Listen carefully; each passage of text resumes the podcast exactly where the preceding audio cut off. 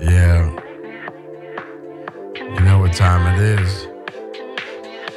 3.0. What a great day it's been. All these people coming in for Media Day at Jerome Baker's Dream Factory. I got my boy Todd,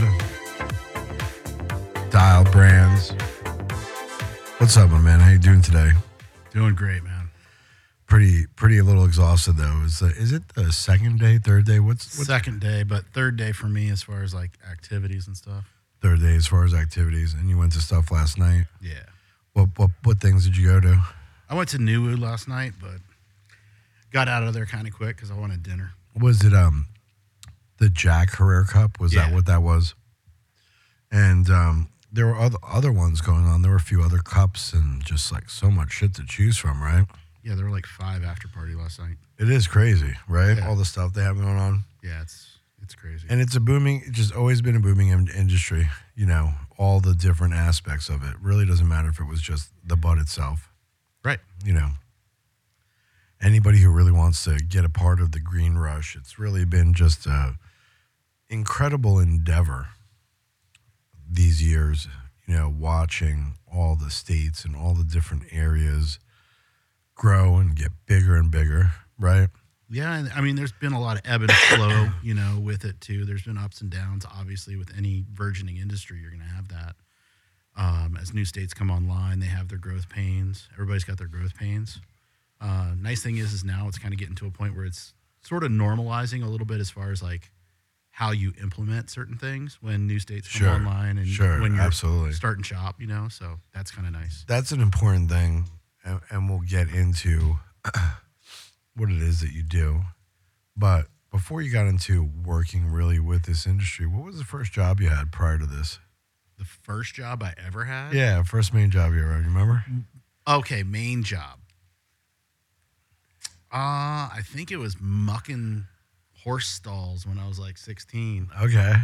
Okay. And wha- and then from where, where what happened from then? Well, from then I went on Grateful Dead tour for five years. Okay. And that's a very cool thing to talk that, about. that taught me a lot about and, and sales. a lot of the millennials and young kids could actually never conceive what that was. what it was like for generations and for people for many years touring around and living a life, having an income enough to help keep supply the continuance of going from concert to concert.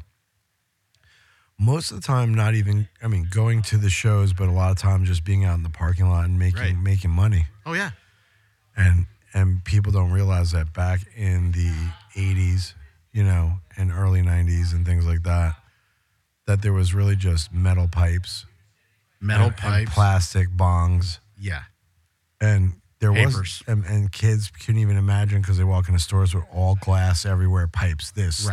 slides this Right. blah blah blah blah blah none of that existed none No. of it none of it. and then the Grateful Dead started. And there were certain people who had, you know, whether it was food to sell, water, drugs, whatever it was, there was a lot of marijuana smoking.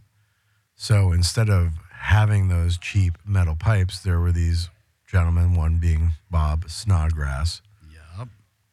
shout out to my man, one of what I believe first creators of glass smokable pipes in America, Yep. which led on to other people doing those same things and following along and making an income through the cannabis industry through music. Right. And I believe it was really the first true integration of of what that is. And definitely an experience that young kids would never be able to comprehend anymore or have that type of experience. I mean, they'd have festivals where they camp out and Right. it's all glammed out and this and that. Yeah. Yeah. You know, I mean, the thing that I, I love now is just what the Grateful Dead experience kind of launched in this country. Sure. Like the festival scene would not exist the way it does, Absolutely. you know? And so. If it wasn't for those type of bands, I mean, Uh, Right. you gotta give Fish a little credit. Yeah, of Some course. Almond some of Brothers. these- yeah, oh, yeah. yeah, oh, yeah. yeah. yeah. Almond Brothers, is great. Right. But like these ki- these kids would honestly wouldn't be having the experiences they have now if it weren't for that. So, you know, that's pretty kind of awe inspiring in its own right. Sorry about that. And then, would you think the Doobie Brothers fell into that kind of a little bit or no? No, actually, no. The Doobie Bro- Brothers were my first concert in 1986, I believe. How dope is Michael McDonald, huh? Oh, Michael McDonald's amazing. What a voice, right? Oh, it's the voice of an angel. I And mean, most and most people don't realize how hard it is to get to that level of of pitch. right. And the falsettos he can do and things like that. It's just, it's he's another level. I mean, I'm not a huge fan, but That's I a can great con- appreciate. it. that's a great concert though. As the first one as- ever as a person. yeah. That's dope. Mine was like my dad took me like eight to like Iron Maiden, I think, or something like I, that. don't, I mean, maybe it would be all right. You know? So- and you know, you go through life doing what's up, being part of the dead, understanding the industry.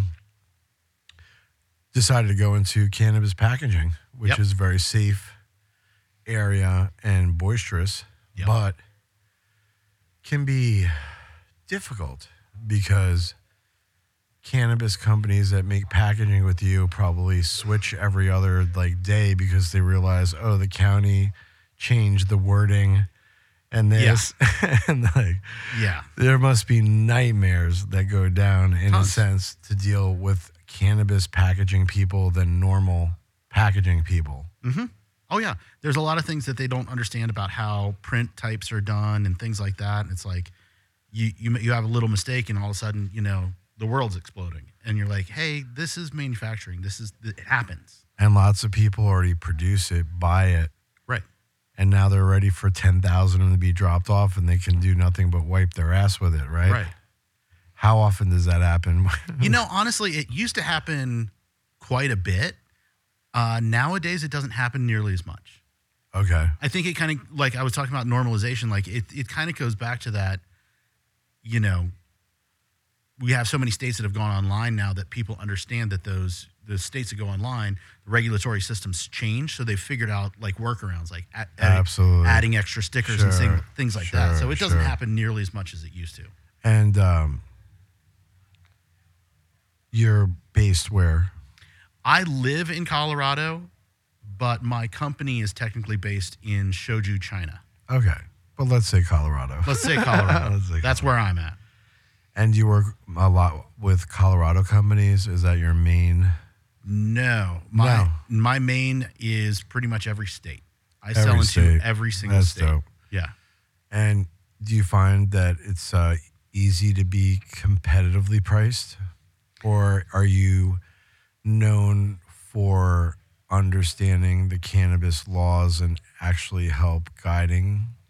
possibly, no, or I maybe- don't. No, yeah. I don't go down the compliance road because Yeah. it's there's too much too legal. much to have to like Yeah. fucking whatever Uh-uh. and be Yeah, yeah, yeah. responsible for. Uh-huh. No, I don't even deal with that. But you Uh, make it clear to people that if they fuck up and it's printed as like nothing you can right. do. no, there's nothing that, that no, nothing anybody can do. Make sure you know what the fuck you're doing, Right. you know, or No. maybe cautionarily say, well, buy a little less first to make sure that everything's going it's right, dope right. and good, right? Yeah.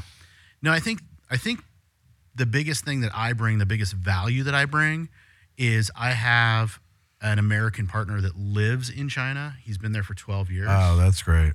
And, And- you walk in and she- interact and, this and yeah. and he is And literally there's on. a trustworthy Right. feeling and stuff that's going on. there's yeah. he's literally on the floor of the manufacturing. So not only am I competitive on price, but I also can compete at a high level with customization because I'm there's less layers of communication. Most of the time with this, you have to go through four or five different layers of communication trying to get your artwork or whatnot communicated to the factory correctly. Whereas I can go directly to the factory exactly. and talk to them in real Exactly. time. No, you know. that's dope. Right. And does it also mean that you could get their orders quicker? Yes. Yeah. Uh, generally, on on non customized things, you know, we can pack out, uh, meaning we can produce and get it at least loaded for shipping within ten to twenty days. Okay, so that's dope. Right. And then But usually what is it normally? It's a lot more than that. 30. isn't it? Right? Yeah. 30. So, Um, and we we generally uh, pride ourselves on when we get a purchase order from somebody we are booking the shipment when we get the purchase order Okay. so there's not that lag of it sitting at the the dock in china Sure, for two sure, weeks waiting for sure. a ship you know it's Of like course, of course. we eliminate that Wow, that's dope.